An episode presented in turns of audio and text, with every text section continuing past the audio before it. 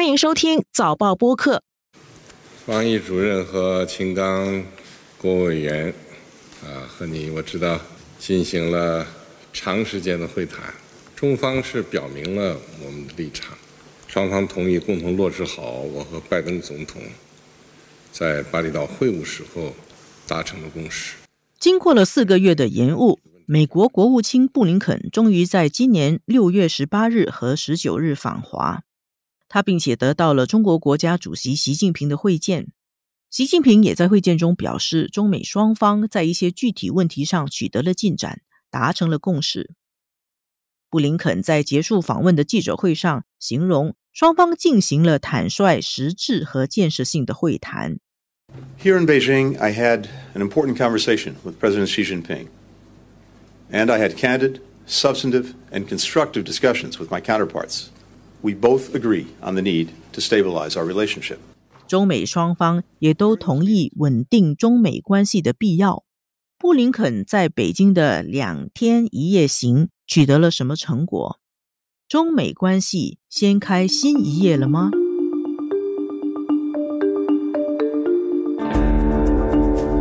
纵观天下，监测中国心跳。早报播客东谈西论，每周和你一起探讨国际热点话题。各位听众朋友们好，我是联合早报副总编辑韩永红。今天很高兴邀请到新加坡南洋理工大学拉惹勒南国际研究院副教授、教务长特任国际关系讲座教授李明江，为我们解析布林肯访华。李老师你好，大家好，永红你好。美国的国务卿布林肯呢，刚刚结束了对中国的访问。这一次布林肯在北京的时间很短哦，只有一个晚上。所以我看到有台湾的媒体形容说他是 “one night in 北京”啊，北京一夜就来去匆匆。甚至还有人形容说，现在中美关系很糟糕，所以布林肯去访问中国是去送死的。这些都是他去之前人家说的话。现在访问结束了，感觉好像这个访问的成效还不错。您怎么评价这一次的布林肯访华呢？我觉得这次访问算是比较成功的，也基本上达到了中美双方可能还有外界很多的一个期望。最后的一些成果呢，可能比一些之前比较悲观的一些预期好很多。他其实在北京待了将近两天的时间，第一天到了，然后下午跟中国外长有正式的会谈，然后有晚宴。啊，第二天呢见到这个王毅。中国领导人习近平，所以这次的行程总体上还是排的比较满，而且就我们从结果来看的话，它算是比较一个成功的访问。这里面有几个可以来看，第一个就是你看中国方面、美国方面对这次访问的这个评价啊，中方认为这是一个坦诚的、深入的、有建设性的这么一次官方的交流啊，美方基本上也是同样的，就是坦诚的、实质性的、建设性。所以中方呢说深入的，然后美方说是实质性的，就是这两个基本上是差别不大。然后这里面呢最关键的是我们看它的就是实际的这个效果，它其实最重要的一个成果就是双方都比较肯定的同意两国的关系要重回到去年十一月份的时候，中国领导人跟美国领导人在巴厘岛这个二十国这个集团会议的时候。达成了共识，就是中美这个双边关系应该怎么做啊？当然，这个大方向基本上是两国是认同的，虽然有一些说法呢还是有分歧，但是这一次这双方已经明确的讲，就是要重新回到巴黎，这个是很重要的。没有这么一个双边关系的定义的话，那后面你可能很多小事你没办法理清了。对，这是一个。另外一个就是。它也有一些具体积极的一些成果，你比如说现在都答应就是要重启高层的这种正式的交流，这点也很重要。过去一段时间由于一些风波，台湾问题啦、气球事件啦等等，双方高层的这个联系非常的有限。那么现在很显然是要重启这个高层的这个来往了，直接来往，包括可能年底的两国领导人会有这种啊面对面的啊直接的交流，甚至不排除就是中国领导人对。美国进行一个正式的访问，所以这个很重要。当然还有形成的一些就是共识，可能在一些共同问题上要开始有一定的合作。所以总体来说，访问的成效是很不错，确实不错。基本上可以说是中美关系里面按到一个重启键了。当然，这个我们历史我们要非常清醒的认识到，就是中美关系现在确实非常的复杂，挑战很多，这也不可能就是说凭借这么一次这种高级别的访问，然后中美关系能得到实质性的改变，这个是不可能的啊！因为这个中美关系现在我们看到它是进入了一个跟以往几十年相比完全不一样的一个阶段。尤其从美国方面来说，我们看到，比如说它已经是两党共识，行政部门跟国会也是有相当的共识，各个领域，政府、学界、商界也有很多的共识。然后呢，还有很强的美国国内民意基础，要对中国进行打压，对中国进行竞争，把中国认为是一个威胁或者是一个系统性的一种战略竞争者。而且过去这些年，美国对外政策已经是进入了一种竞争和打压的这种轨道，所以它不大可能有任何的改变。再加上美国国内政治现在出现极化，比如说，即使拜登政府或者他的外交国安团队想要更进一步稳定美中关系，想要推进一些合作，你几乎可以预见到，就是美国国会方面会不停的制造障碍，不停的去质问他们。比如像前段时间布林肯还没有实现对中国访问之前，美国方面有派一些高官，比如他们的中情局局长啦，进行一些就不太公开的一些访问。你看到国会就开始就质疑了，要求他们提供信息等等。美国对华政策的一些方面，几乎它不可能改变了。比如说意识形态划线了，美国利用它的这个盟友关系，对中国进行战略上的一些遏制了，在高科技对中国进行封锁了。这些是不可能改变了，还有一些偶发的事件，比如说台湾问题，美国会不会又有一些动作？气球事件还没有完全结束，我们也不知道美国政府会不会出台这个气球事件这个报告。那这些事情一旦发生，你可以预见中美关系可能又会有倒退，那么高层这种交往又会受到一些这种制约。所以这次的成果也是比较脆弱吧？我顺着您说的话，是不是这个意思呢？对，它对中美关系实质性的影响不大。它对这个氛围、对形势、对未来一段时间中美关系的这个互动会有一些积极影响。现在确实有一个窗口期，就中美可能能够做一些事情，把双边关系呢做得稍微稳定一点。这个因为到年底嘛，有这个 APEC 这个会议，双方可能都有意愿呢，能够希望能够实现这个元首外交。然后美国的这个大选现在呢还没那么激烈。到明年的时候，这个美国的这个大选真正开始的时候，可能美国国内政治、选举政治对两国关系的影响又会开始显现。所以呢，现在有可能半年到大半年的时间，中美关系呢有这么一个窗口期，就是可以实现稍微稳定一点，在一些领域可以搞一些合作。其实双方都感觉到了，是过去这一段时间中美双方这种冲突，包括这个台海问题的一些危机状态。确实对两国不利。过去一段时间发生的这个中美两军的近距离的这种危险状态，确实让人担心，是中美之间会不会发生意外事件？再加上两国在政治领域这种互信啊，都受到很大的这个打击，会不会担心这种恶性循环会不会继续不停的演化下去，然后导致两国关系就是越来越差？最后呢，大家可能都不一定有这种就是目的去，呃，达的是这种目标。但是呢，无意之中，慢慢慢慢，啊，一件事情推一件事情，最后两国关系就是出现更加对抗的局面，甚至呢，逐步出现这种新冷战的状态。其实两国都有比较强的愿望，避免最坏的情况的发生。双边都知道，就是现在是需要采取一定的措施，要实现。两国关系一定稳定，要不然的话，可能真会出现一些意想不到的一些情况。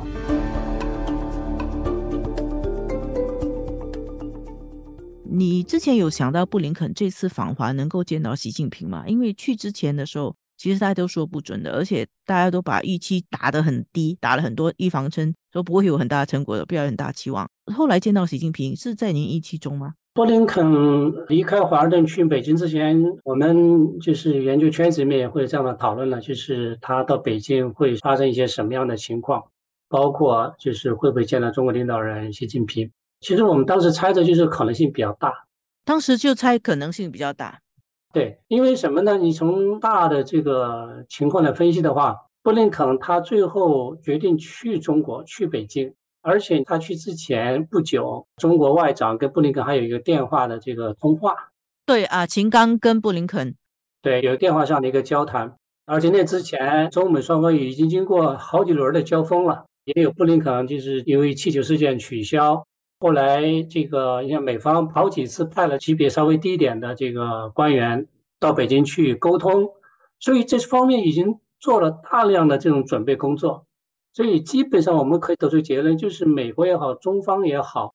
他们其实不希望看到布林肯这次访问是一个失败的一个行程，或者是完全负面的。就是双方其实都知道这次只能是成功，不能失败。这方面呢，都有一些共识。说明看到这次，你看他整个去访问的时候，气氛还算不错。从礼宾接待啦，双方的这个讲的东西啦，其实确实是比较坦诚。讲了一些负面的东西，然后当然重点我刚才讲的就是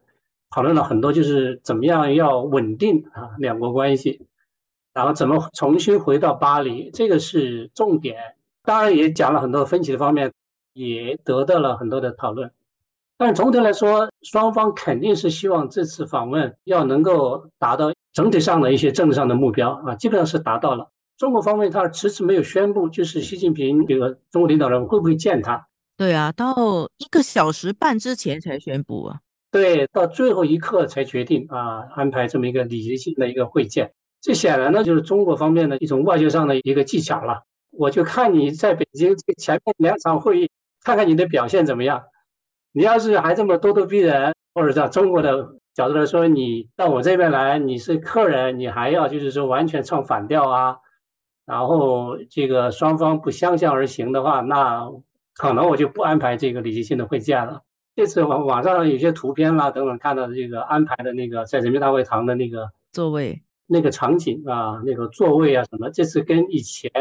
就是中国最高领导人啊会见美国的国务卿。以前的 Tillerson 啊，还有 Pompeo 啊，都很不一样，很难说他是就是说是无意这样安排啊，极有可能是就是有意的，就是中方要展示一点他的自信，展示一些气氛上面要显示，就是中国要有一定的这个主导地位。我这边解释一下，可能有些听众没有看到那个照片。一般上中国领导人或者国与国之前的外宾的双边会谈啊，都是并排。彼此面对对方坐，或者是两个沙发椅这样坐，两个沙发椅子中间一个小桌子，然后双边人员在两边排着，对吧？对，这次就不一样哦。这次习近平坐在中间，对他中间，然后两个官员坐两边，然后围着一个这个桌子，有点像讲课了。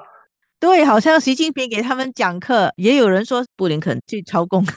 所以他这个安排会有一点这种象征性的意义，就是一种主动吧，或者是说你。国务卿虽然在美国政治体系里面的地位很重要，但是你到这边来是见中国最高领导人，所以要有一点主次的这种区别，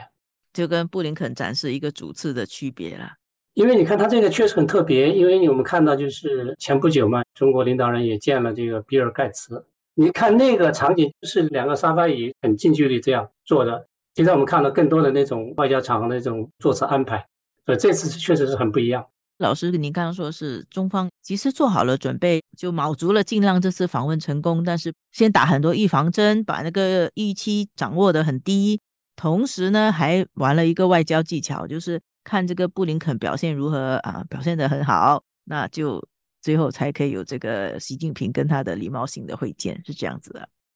应该是这样的。显然就是中国方面他尽量在做，我就是不卑不亢。你美国必须要对中国显示尊敬，你不尊敬我就安排一些这个做法，让你显示你在尊重我。其实我看到这个照片，我一直有个疑问：哈这个布林肯怎么会答应呢？他会不会回去美国被人骂？这个我估计美国媒体或者一些研究圈子里面会有这样的微词，但是呢，你要严格的讲的话，这也没有什么就是可以去挑剔的。因为中方毕竟是最高领导人啊，美国方面是国务卿，相当于外交部长，虽然他的地位呢比一般的国家外交部长要高一些，所以也很难就是说把这东西上升到什么高度，然后来从政治上解读，它就是一个微妙的政治上的一种表现，姿态上的一种表现。你记得那个几年前刘鹤当时去访问白宫的时候啊，他是副总理嘛？对对，贸易战的时候。因为美国的当时那个总统特朗普在他的那个办公室见的嘛，见了刘鹤、中国代表团还有美国官员。特朗普就是坐在他的这个办公桌椅子边上，然后下面就是中美官员，然后有点像那种小的那种教室呃上课一样。特朗普在那边高谈阔论，下面人都是坐着这个就是很简单的一个一个椅子这样的听他讲。就是当时我看了那个时候那些照片传出来是网络上，中国方面也有一些微词认为这个美国方面在外交上这种好像是安排不太适当，啊，有点儿就是训话，有点这种就是高高在上这样的姿态。我相信这个在美国那边也会可能会有这样的议论，但是呢，这些都是有点无伤大雅了，不会说真正的就影响到两国关系或者是这个接下来的一些交往。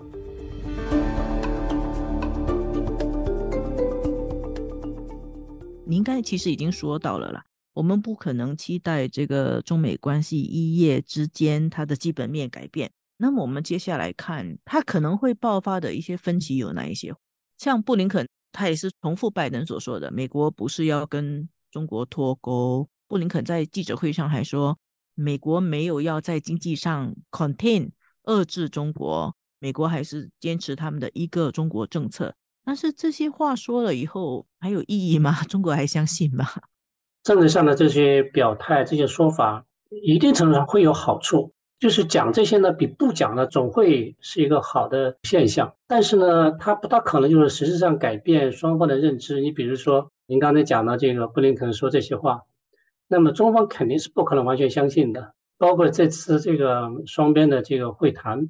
从这个。外长秦刚还有外办主任王毅反复说：“这个美国你有问题，你对中国认知有问题，你对中国认知就是错误的。完了，美国你需要反思对华政策。他其实言下之意就是说，你必须从根本上改变你怎么看中国，怎么认识中国，在一些问题上认为你美国就是完全是错误理解了，然后这个很多问题上夸大了对中国带来的挑战等等。当然，你看美国方面，他不可能就是说。”认为他从认知上是出问题了，他也不可能去反思，所以美国他的这个对中国的这种政策，比如说啊，官方讲就是竞争与合作、竞合相结合，但是即使这样，中方也很难相信，就是美国真的是竞合，中方还是认为就是它是一部分是遏制，然后再加上竞争，然后呢有限度的合作，就打压竞争合作。对，所以你看，这布林肯他讲的，他就不会讲遏制，他就不会讲这种打压，对吧？但是从中方的他的体会呢，就是美国他在很多关键问题上就是对中国进行遏制、进行打压了。那么竞争这一边呢，如果说双方能够有更坦诚的交流，中方也不是完全不能接受，就是那你要竞争也行，但是呢，你必须得就是说要公平、要公正，你不能随便把这比如说经济方面的、科技方面的这个安全化，然后来说这是竞争。然后对中国进行封锁、进行打压，双方的认知确实有很多很多的问题。比如说，还有像中国方面反复强调要这个相互尊重、合作共赢、和平相处，以这些为原则。你看，美国方面也没有任何正面的反应。美国方面包括去年十月份，拜登有讲到四个不啊，一个无意。但是呢，过后你看美方就没有再强调这些了，他也没有讲这些了。李老师刚才讲到四不一无意，我补充一下，四不一无意啊，这个是去年美国总统拜登跟习近平在印尼巴厘岛会见的时候讲到，美国不寻求与中国打新冷战，不寻求改变中国的体制，不寻求通过强化同盟关系反对中国，不支持台独，以及无意与中国发生冲突。所以这个四个不跟一个无意，后来就被概括为四不一无意。